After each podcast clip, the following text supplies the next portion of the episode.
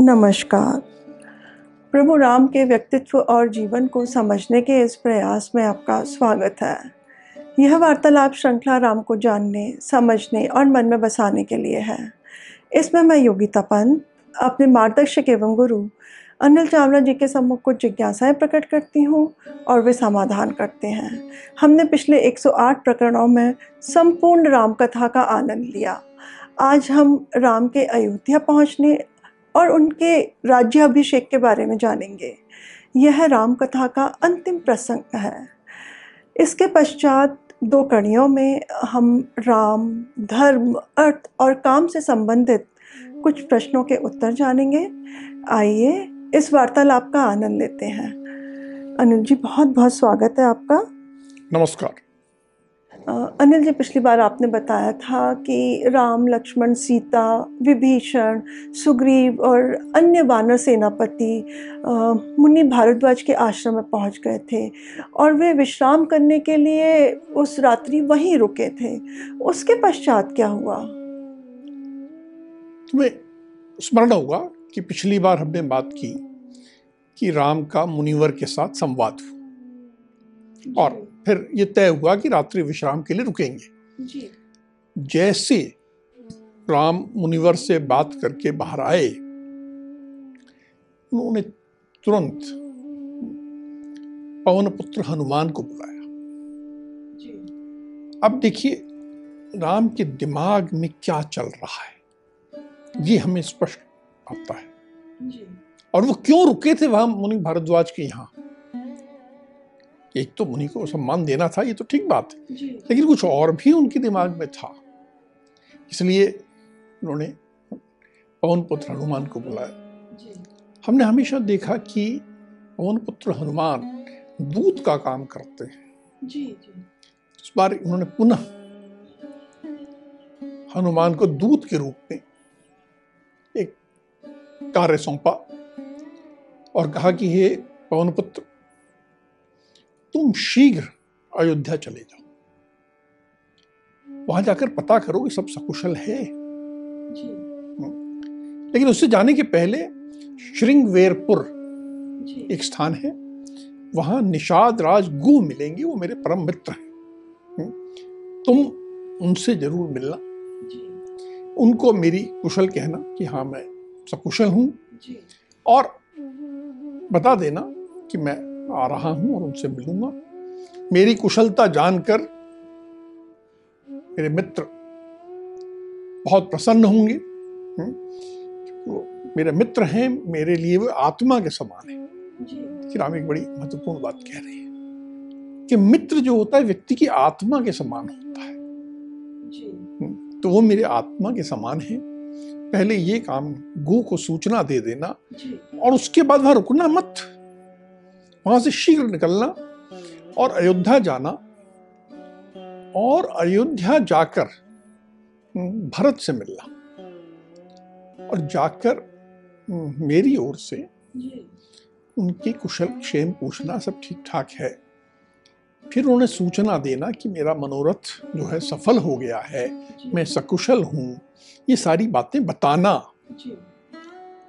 और ये सब बताते हुए बड़ी बुद्धिमता से बड़ी चालाकी से बहुत समझदारी से तुम भरत की मुख मुद्रा पर ध्यान रखना। कि वो क्या सोच रहा है? उसके मुख की कांति कैसे है? कहीं ऐसा तो नहीं मेरी ये बात सुन के उसका मुख सूख गया है? जरा उसका समझने की कोशिश करना। उसकी चेष्टाएँ क्या हैं? उसकी बातचीत से उसके मनोभाव क्या उभर रहे हैं? ये सब तुम जरा समझने की कोशिश करना। जी। देखो इतने भोगों से संपन्न हाथी घोड़े रथों सबसे भरपूर राज्य से किसी का भी मन बदल सकता है। हो सकता है कि भरत का मन बदल गया। जी। और वो मेरे आने का समाचार सुन के प्रसन्न ना हो रहा हो। तो ये तुम्हें अंदाज़ा लगाना है कि भरत के मन में क्या है। यदि ऐसा लगेगा कि भरत मेरे आने से प्रसन्न नहीं है और उनके स्वयं के मन में ऐसी इच्छा जागृत हो गई है कि मैं ही राज करूँ जी। ये बड़े भाई आ जाएँगे तो मेरा राज्य चला जाएगा। अगर ऐसा मन में भाव आ गया है तो बेखटके राज्य करें मैं कहीं और चला जाऊँगा। यहाँ तक आने के बाद जी। राम के मन में शंका है जिसका वो समाधान करना चाहते हैं। और उसके बिना अयोध्या नहीं जाना चाहते वो अपने भाई से संघर्ष करने के लिए तैयार नहीं है। जी। अगर भाई का मन ऐसा हो गया है तो मैं राज्य छोड़ दूँगा। और कहीं और चला जाऊँगा। तुम भरत का जो मन है उसका विचार है उसका निश्चय है। ये शीघ्र ही शीघ्र पता करना। और हम लोग यहाँ से प्रस्थान करें। जिस आश्रम में रुके हैं अब दिन प्रातः करेंगे। हमारे प्रस्थान करने के पूर्व ही तुम आ जाना। अर्थात राम देखिए। कैसे विचार कर रहे हैं और किसी अप्रिय स्थिति से बचना चाह रहे हैं। कि हाँ सबसे सुना तो यही है। अभी तक तो यही था कि भरत मेरे प्रति बड़ी समर्पित है। सब कुछ सुना है सब मुनि ने भी ये कहा है लेकिन मैं जरा निश्चित कर लूँ इसलिए पवन पुत्र हनुमान जो उनका सबसे बुद्धिमान है उसको भेजा कि जाओ ये पता करके आओ। जी। तो क्या हनुमान जी भरत से मिलने के लिए अयोध्या गए? बिल्कुल गए। आदेश था। तो तुरंत गए। पहले मार्ग में निषाद राज गो से मिले। जी। जल्दी से सूचना दी शीघ्रातिशीघ्र और वहाँ से निकल लिए। हम्म, फिर अयोध्या पहुँचे। अयोध्या से कुछ दूर जी। एक कोस दूर नंदी ग्राम नामक स्थान में भरत आश्रम में रह रहे थे। जब से राम वनवास गए थे जी। भरत ने भी अयोध्या में निवास नहीं किया था। वो नंदी ग्राम में रह रहे थे और जैसे एक वनवासी रहता है वैसे ही रह रहे थे। वैसे ही चीर वस्त्र पहने थे उन्होंने वलकल पहना था मृग चर्म पहना हुआ था। हम्म, बड़े दुखी दिख रहे थे दुर्बल दिख रहे थे सर पर जटाएँ बढ़ गई थी। जी। भाई के वनवास का जो बड़ा दुख था उससे बड़े कमज़ोर हो गए थे कृश हो गए थे। बहुत ही ऐसा लग रहा था जैसे नहाए भी नहीं है शरीर पर मैल जम गई है। जैसे वनवासी है नियमित स्नान बाकी अंगराज श्रृंगार राजा करते वैसा कुछ नहीं था। जी। और दिख रहा था कि उन्होंने राम की दोनों चरण पादुकाओं को वहाँ रख रखा था और उसी को को सामने रखकर शासन चला रहे थे। और भरत ऐसी स्थिति में थे जब राजा ऐसी स्थिति में हो तो उसके अधीनस्थ जो मंत्री हैं सेनापति हैं वो कैसे श्रृंगार करेंगे? वो कैसे अच्छे कपड़े पहनेंगे? तो सब और ऐसा दिख रहा था कि सब मलिन है सब दुख का वातावरण है। और ये सब जो हैं कहीं ना कहीं भोग से विरक्त हो गए हैं बड़ा कुल मिला के बहुत उत्साहवर्धक जो राज्य राजसिक माहौ- माहौल होता है वैसा नहीं था। हनुमान को समझ में आ गया। वे गए। भरत के पास पहुँचे। और हाथ जोड़कर बड़े विनम्र भाव से उनसे कहा कि हे देव आप जिन रघुनाथ के लिए निरंतर चिंता मग्न रहते हैं उन्होंने आपको अपना कुशल मंगल कहलवाया है। कहलवाया है कि मैं आनंद से हूँ और आपका भी पूछा है आप इस दारू शोक जो आपने ओढ़ा हुआ है जी। इसे त्याग दीजिए। मैं आपको एक बहुत प्रिय समाचार देने वाला हूँ। आप शीघ्र ही अपने भाई राम से मिलेंगे। उन्होंने रावण को मार दिया है। मिथिलेश कुमारी सीता को वापस ले लिया है। और अपने महाबली मित्रों के साथ आपके प्रिय भ्राता शीघ्र यहाँ आ रहे हैं। साथ में महातेजस्वी लक्ष्मण भी हैं और यशस्विनी सीता भी इस प्रकार उन्होंने समाचार दिया। जी ये समाचार सुनने के बाद फिर भरत की क्या प्रतिक्रिया थी? भरत तो आनंद विभोर हो गया। इतना हर्ष हुआ कि मूर्छित होकर गिर गया। इतना आनंदित हो गया। फिर उठा और बड़े वेग से बहुत ज़ोर से हनुमान को पकड़ लिया अपनी बाहों में भर लिया और हर्ष के मारे आनंद के मारे उनके आँसू झरने लगे। आँसू ऐसे झरे जा रहे हैं कि पूरा मुख गीला हो गया और यहाँ तक कि वह आँसू टपक के हनुमान को के ऊपर गिरने लगे। आँसू में कोई शोक नहीं था। जी। केवल हर्ष था उनके चेहरे से दिख रहा था कितने हर्षित हैं ये। जी। कितने आनंद में हैं।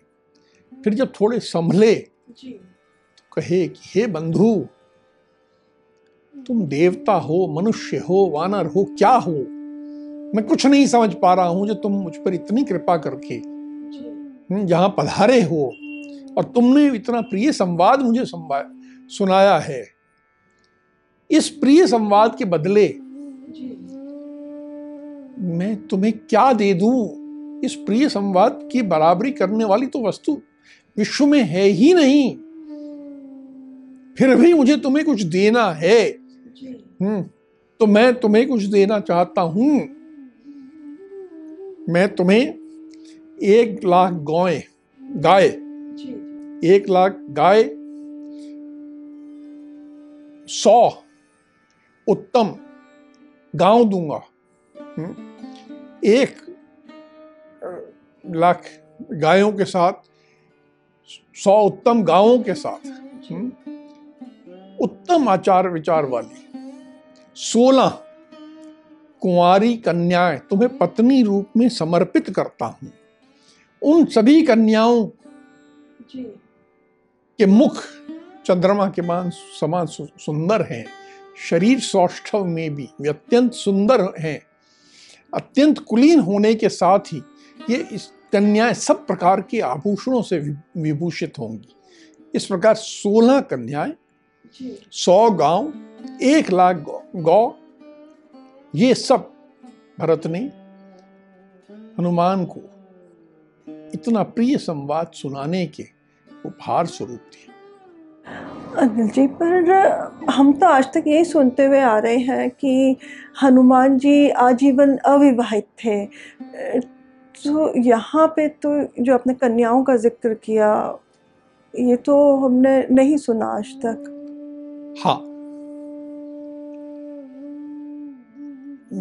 वाल्मीकि रामायण में जी। कहीं भी ऐसा उल्लेख नहीं है कि हनुमान अविवाहित थे। ऐसा कहीं उल्लेख नहीं है। हाँ ये जो भारत ने ये सब समर्पित किया हनुमान को तो हनुमान की क्या प्रतिक्रिया थी? ये हमें शास्त्र में नहीं मिलती। लेकिन पूरी रामायण में और लगभग पूरी महाभारत में भी कहीं कोई पात्र आजीवन अविवाहित रहा हो। ऐसा नहीं मिलता। हाँ, एक उसका अपवाद जो है महाभारत में पिता में भीष्म है हाँ, जिनके बारे में स्पष्ट है कि उन्होंने सब व्रत लिया था। लेकिन हम्म, और कोई पात्र ऐसा नहीं मिलता। और रामायण में तो निश्चित नहीं है कोई भी। तो हमारा ये मानना कि हनुमान आज जीवन अविवाहित थे।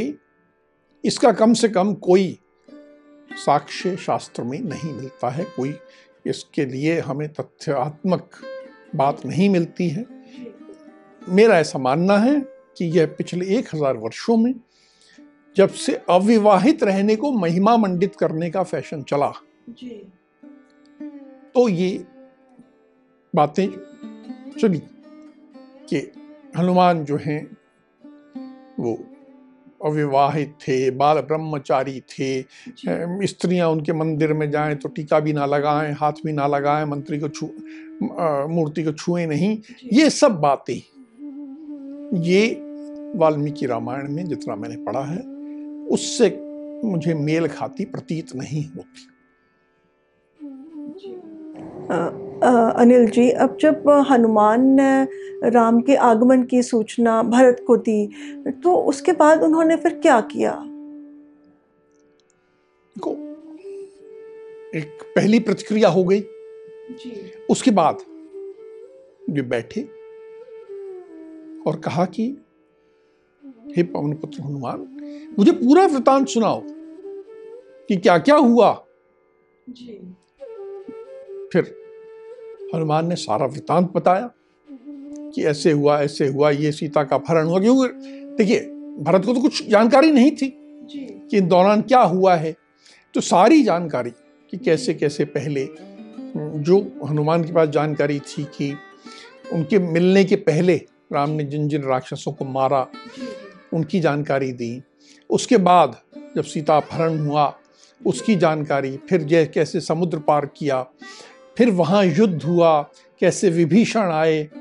सारी बात करते हुए अंत तक कि हम ऐसे आए हैं और वहाँ मुनि भारद्वाज के आश्रम में सब लोग रुके हैं। सारी बात बताई। जब भरत ने सब समझ लिया कि हाँ ऐसी ऐसी स्थिति है और वहाँ तक आ गए और कल आने वाले हैं तो फिर तो एकदम स्वागत की बात शुरू हो गई।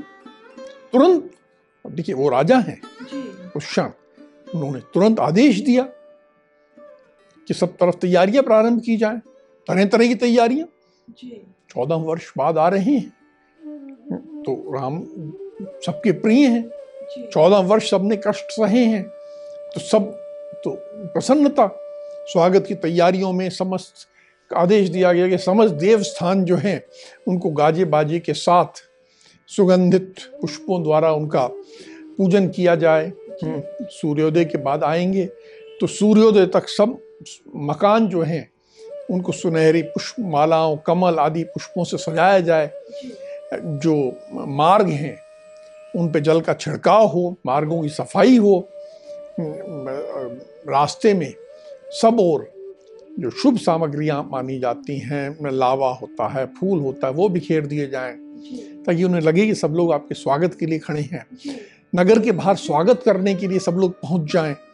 स्वागत के लिए सेना सैनिक मंत्री घोड़े हाथी रथ इत्यादि सबको आदेश दे दिया गया। अब भीड़ ना हो जाए।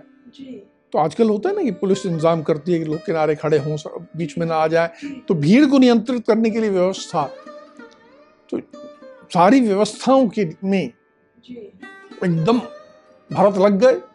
जब राम आने वाले हैं तो हमारे पास कल सुबह तक का समय है। सारी व्यवस्थाएँ कर ली जाए। बड़े उत्साह से बड़े हर्ष से और हनुमान ने देखा कि बहुत व्यवस्थाओं में सब लग गए हैं। तो हनुमान उसके बाद उन छोड़ के वापस राम के पास चले गए। अब जब राम लक्ष्मण सीता अयोध्या पहुँचे तो क्या हुआ? वो विमान से आ रहे थे।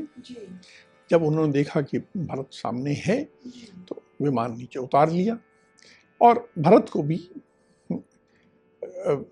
राम ने विमान पर ही बुला लिया। भरत ने राम को साष्टांग प्रणाम किया और राम ने भरत को उठाया गोद में बिठा लिया। प्रेम से हम्म, गोद में बिठा लिया फिर हृदय से लगा लिया।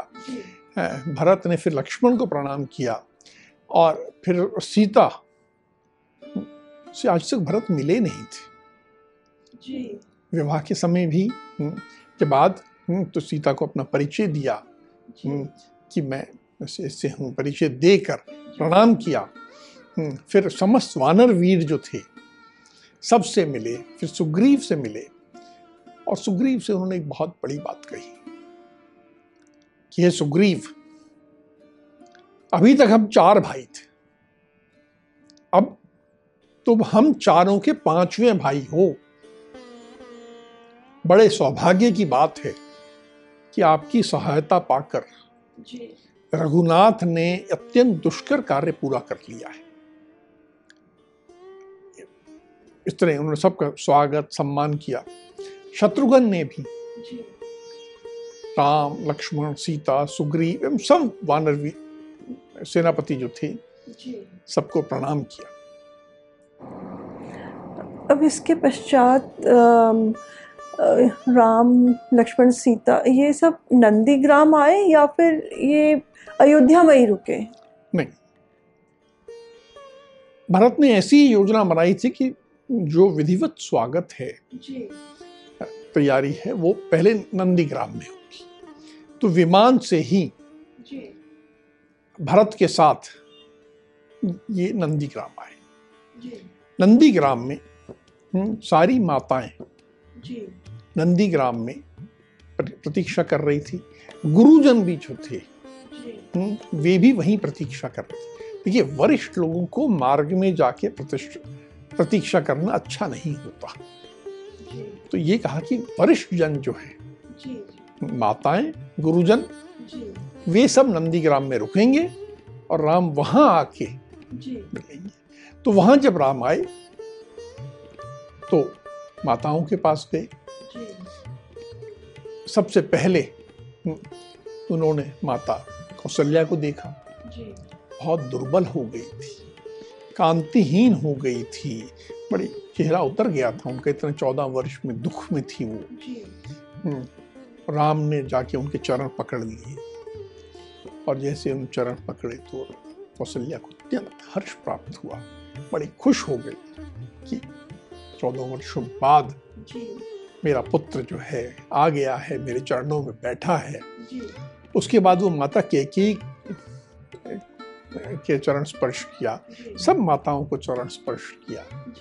उसके बाद गुरु वशिष्ठ को प्रणाम किया।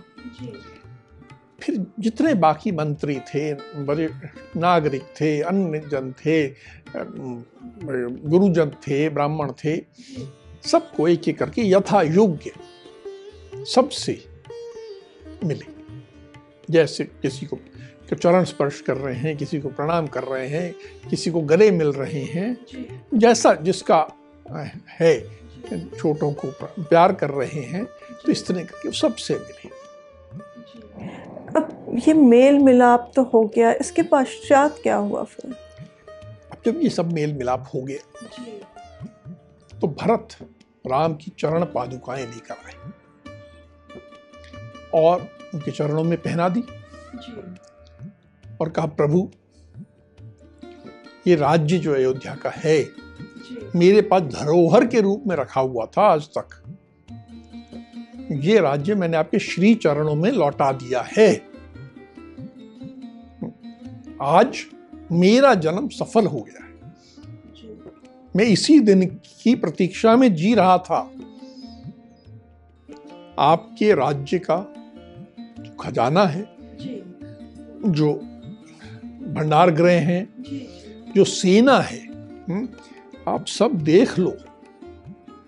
आप जितना छोड़ के गए थे आपकी कृपा से आपके प्रताप से दस गुना हो गया है।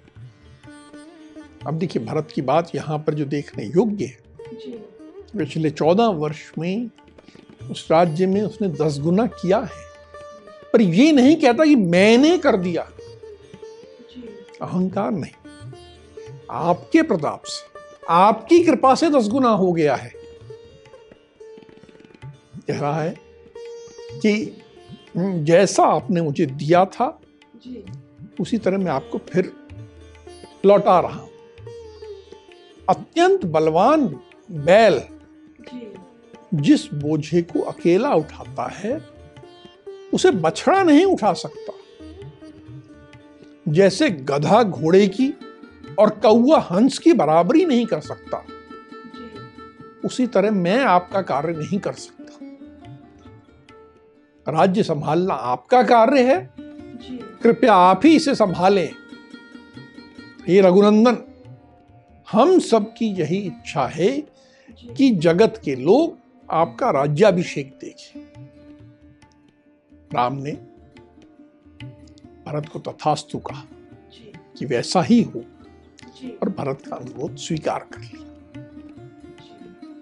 इसके बाद तो राज्याभिषेक की तैयारियाँ शुरू हो गई होंगी। बिल्कुल लेकिन उससे पहले कुछ और काम होने थे। सबसे पहले शत्रुघ्न ने आदेश दिया और नाई आ गए वहाँ रघुनाथ को घेर ली उनके सिर पे जटाएँ थी। तो उनका जटाओं को हटाना उनका शोधन करना फिर भारत का लक्ष्मण का इन सब की जटाओं का शोधन करना उनका स्नान करवाना उनका पुष्प मालाओं से श्रृंगार होना उनका अनुलेपन होना अंगराग होना जैसे एक श्रृंगार एक राजसिक व्यक्ति का होता है। उस श्रृंगार का का, का, का काम हुआ। और फिर जो केवल इनका ही नहीं था। सीता भी थी। वो भी इससे पहले तो कई माह तक ऐसे ही थी फिर लंका में कुछ हुआ था। अब तो वो भी राज्याभिषेक में भागीदार है। तो उसका श्रृंगार करने के लिए हम्म, महाराज दशरथ की जो पत्नियाँ थी उन्होंने किया। अब सीता का हो रहा है। साथ में जो वानर सेनापतियों की पत्नियाँ थी और सुग्रीव की पत्नियाँ थी सबका स्नान श्रृंगार मेकअप जिसे कहते हैं सब तैयार होंगे। हम्म, अब ये सब तैयार का काम चला। जब ये सब तैयार का काम चला तो मंत्रियों ने इस समय में राज्याभिषेक की सारी तैयारियाँ पूर्ण कर, कर ली। तो सारी तैयारियाँ करनी थी। राज्याभिषेक जो है वो नंदीग्राम में नहीं होना था वो अयोध्या में होना था। नंदीग्राम तो स्थान था जब तक भरत राज्य चला रहे थे एक आश्रम से। पर अब तो जो स्थान रा, राजसिक स्थान है वहाँ पहुँचना होगा महल में पहुँचा जाएगा। और महल में ही राज्याभिषेक होगा। तो जब सब तैयारियाँ हो गई तो एक विशेष रथ पर हम्म, जाना था। सुमंत्र जिसका नाम पहले हमने बहुत लिया जो। राम को सारथी। जो कि छोड़ के आए थे वो एक रथ लेके आ गए। और उस रथ पर राम आरूढ़ हुए। अब जब राम उस रथ पर आरूढ़ हुए तो भरत ने सुमंत्र को कहा तुम एक तरफ़ हो जाओ। और भरत स्वयं सारथी बन गए और उन्होंने घोड़ों को संभाल लिया कि बड़े भाई का सारथी तो मैं बनूँगा। शत्रुघ्न ने छत्र पकड़ लिया छत्र लगा के खड़े हो गए। और लक्ष्मण राम के मस्तक पर चंवर डुलाने लगे। एक पंखा तरह का होता है वो डुलाने लगे। पीछे अन्य सवारियों पर सीता सुग्रीव की पत्नियाँ अन्य वानर पत्नियाँ और बाकी सब लोग आ रहे थे। बड़ी विशाल शोभा यात्रा नंदी ग्राम से अयोध्या की ओर चली। आगे गाजे बाजे वाले गीत गाने वाले सैनिक हाथी घोड़े रथ पैदल इसमें पूरे अयोध्या के सब लोग थे ब्राह्मण थे कन्याएँ थी जा रहे थे साथ में। शंख ध्वनि हो रही थी अन्य शुभ ध्वनियाँ हो रही थी। तो एक खुशी का माहौल खुशी के माहौल में सब अयोध्या पहुँचे। अनिल जी ये हम सबके लिए बहुत प्रसन्नता की बात है कि राम का राज्याभिषेक बहुत विधि विधान के साथ संपन्न हुआ। इस राज्याभिषेक होने के बाद फिर राम ने किसी को कुछ दिया कुछ दान किया? देखिए राज्याभिषेक के बाद जी। जो एक सबसे पहले दान देना है जी। वो ब्राह्मणों को है। ब्राह्मण अर्थात जो लोग शिक्षण के कार्य में ज्ञान अर्जन और ज्ञान वितरण के कार्य में लगे हुए हैं उनको दान देना तो ब्राह्मणों को एक लाख घोड़े एक लाख दूध देने वाली अच्छी गायें। सौ सांड दिए। साथ में ब्राह्मणों को बहुत सारी अशरफियाँ बहुमूल्य आभूषण वस्त्र इत्यादि दिए। उनके मित्र सुग्रीव थे। तो उनको एक सोने की माला भेंट की जिसमें बहुत सारी मणियों का भी संयोग था। वाली पुत्र अंगद जो कि युवराज थे जी। उनको दो बाजूबंद भेंट किए। जो बाजू में लगा लिए जाए। बहुत सुंदर उनमें नीलम जड़ा हुआ था। ऐसे नीलम जड़े हुए दिया।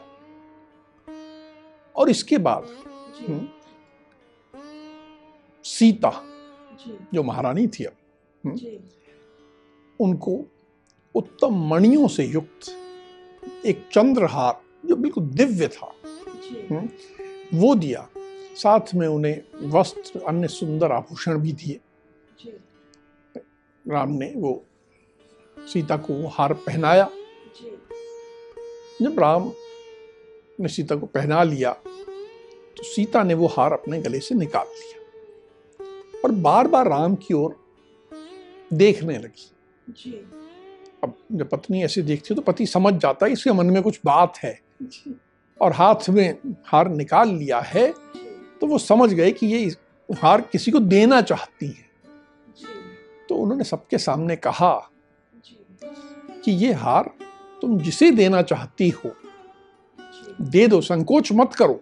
वो अब सीता जी के मनोभाव को समझ कर हाँ मनोभावों को समझ कर तुम इसे जिसे भी देना चाहती हो दे दो। सीता ने वो जो मुक्ताहार था जो सबसे विशेष था वो जाके पवन पुत्र हनुमान को दिया।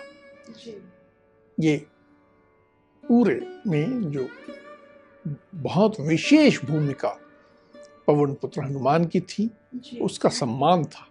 उस हार को पाके हनुमान सुशोभित होने लगे। उसके बाद राम ने जितने वानर सेनापति आए थे सबका वस्त्रों आभूषणों से सत्कार किया। देखिए राज्याभिषेक के समय कहीं ना कहीं उन्होंने सब उन लोगों का सम्मान किया। जिन्होंने पूरे संघर्ष में उनका साथ निभाया। जिनके कारण उन्हें विजय प्राप्त हुई जिनके कारण उनका मनोरथ पूर्ण हुआ।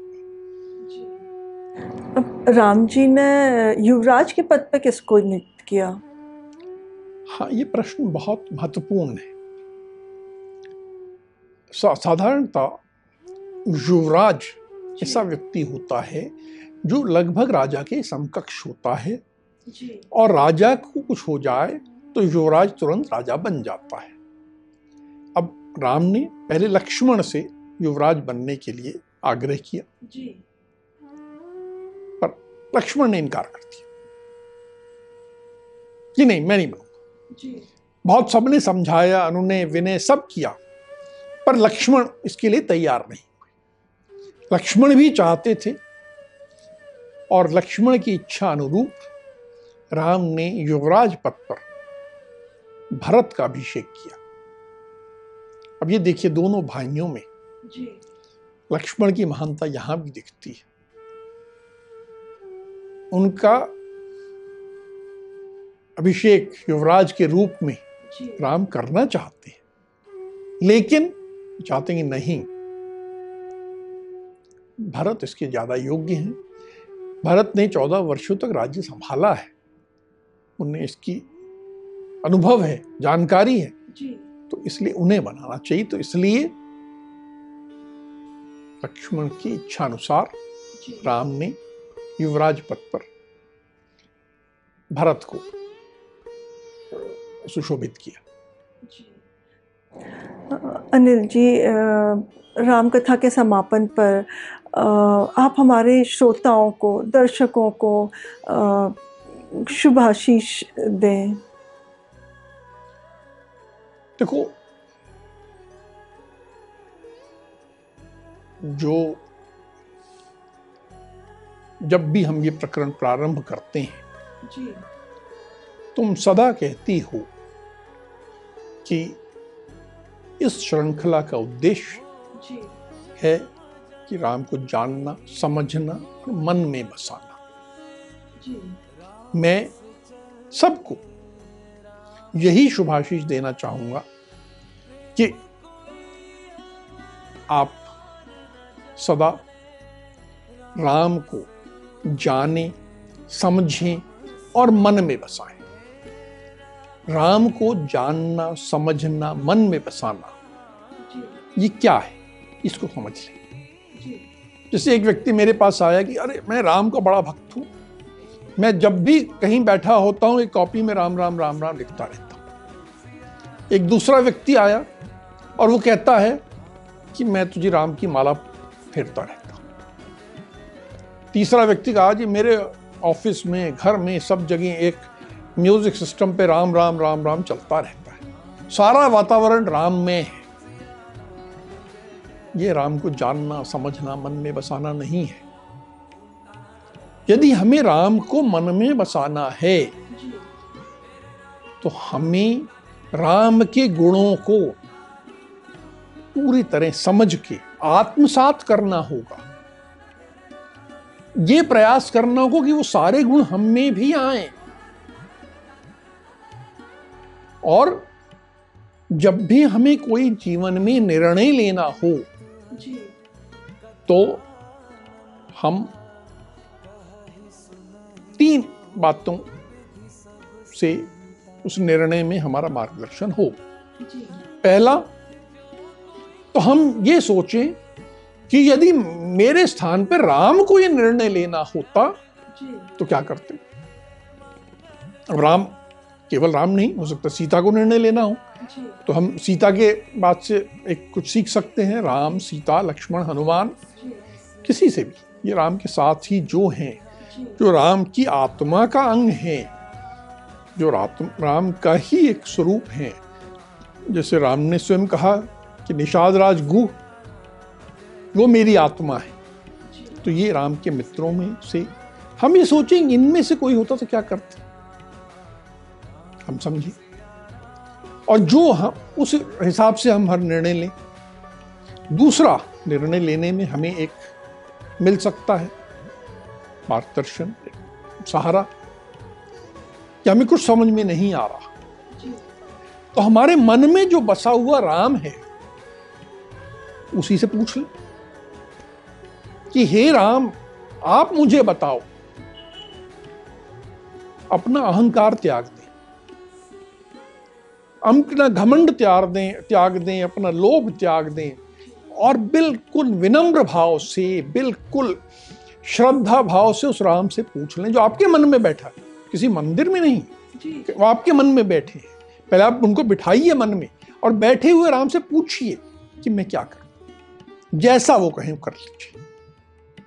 और तीसरी बात जो कि सदा राम को बसाने का अर्थ है यदि आपने मन में राम को बसाया है तो कोई ऐसा कार्य ना करें जिसके बारे में राम को बताते हुए आपको शर्म संकोच महसूस हो। क्योंकि राम आपके मन में ही बैठे हैं आप उनसे छिपा तो पाओगे नहीं। आप बाकी किसी से छिपा सकते हो। लेकिन मन में बैठे राम से कैसे छिपाओगे? तो इसीलिए मन में राम को जीवित राम को केवल शब्दों में नहीं। है? केवल एक संगीत में नहीं, कॉपी में लिखे राम को नहीं, बल्कि मन में राम को बसाएँ, ये मेरा। अब सबको, तुमको भी, मेरे समस्त श्रोताओं को, दर्शकों को यही मेरी शुभकामना है, शुभाशीष है कि राम आपके मन में बसें। और इसके साथ एक अंतिम बात मैं कहूँगा कि राम जब मन में बसे होंगे तो एक विश्वास रखें। यदि आपने निर्णय राम की सहमति अनुसार किए हैं राम के कहे अनुसार किए हैं राम के गुणों के अनुसार किए हैं धैर्य रखें। अपना परिश्रम करते रहें अपना कर्म करते रहें अपना पूरा तन मन पूरा लगा के काम करें। विश्वास रखें कि विजय आपकी ही होगी। विश्वास रखें कि कितना भी कठिन चुनौती आ जाए, कितनी भी कठिन सामने परिस्थितियाँ बन जाएँ, देवगण आपकी मदद करने के लिए आएँगे। जैसे राम के लिए। स्वयं देवराज इंद्र ने रथ भेजा था। आपके लिए भी राम आपके मन में बसे हैं। उसका सम्मान करते हुए देवगण आपको मदद करेंगे, आपकी सहायता करेंगे, आपका मार्गदर्शन करेंगे। इस विश्वास को मन में रखिए, यही श्रद्धा और विश्वास मन में आपके रहेगा। तो ध्यान रहे, सत्यमेव जयते। इस सत्य की विजय होगी, आपकी विजय होगी। अनिल जी, आपने बहुत अच्छा शुभाशीष दिया हम सबको। और हम सब प्रयास करेंगे कि हम सही मायनों में राम को अपने जाने, समझें और मन में बसाएँ। आज की चर्चा को अब हम यही विराम देते हैं। इसके साथ ही राम कथा का समापन हुआ। वैसे कहा जा सकता है कि राम अनंत हैं और राम कथा भी। भौतिक सुख सुविधाओं और चकाचौंध के पीछे दौड़ती आज की दुनिया में राम प्रासंगिक हैं और सदा रहेंगे। वाल्मीकि रामायण से हमने क्या सीखा और उसे हम अपने जीवन में कैसे उपयोग में ला सकते हैं, इस संबंध में आगामी दो कड़ियों में चर्चा होगी। उसके बाद यह श्रृंखला संपन्न हो जाएगी। राम राम। राम राम।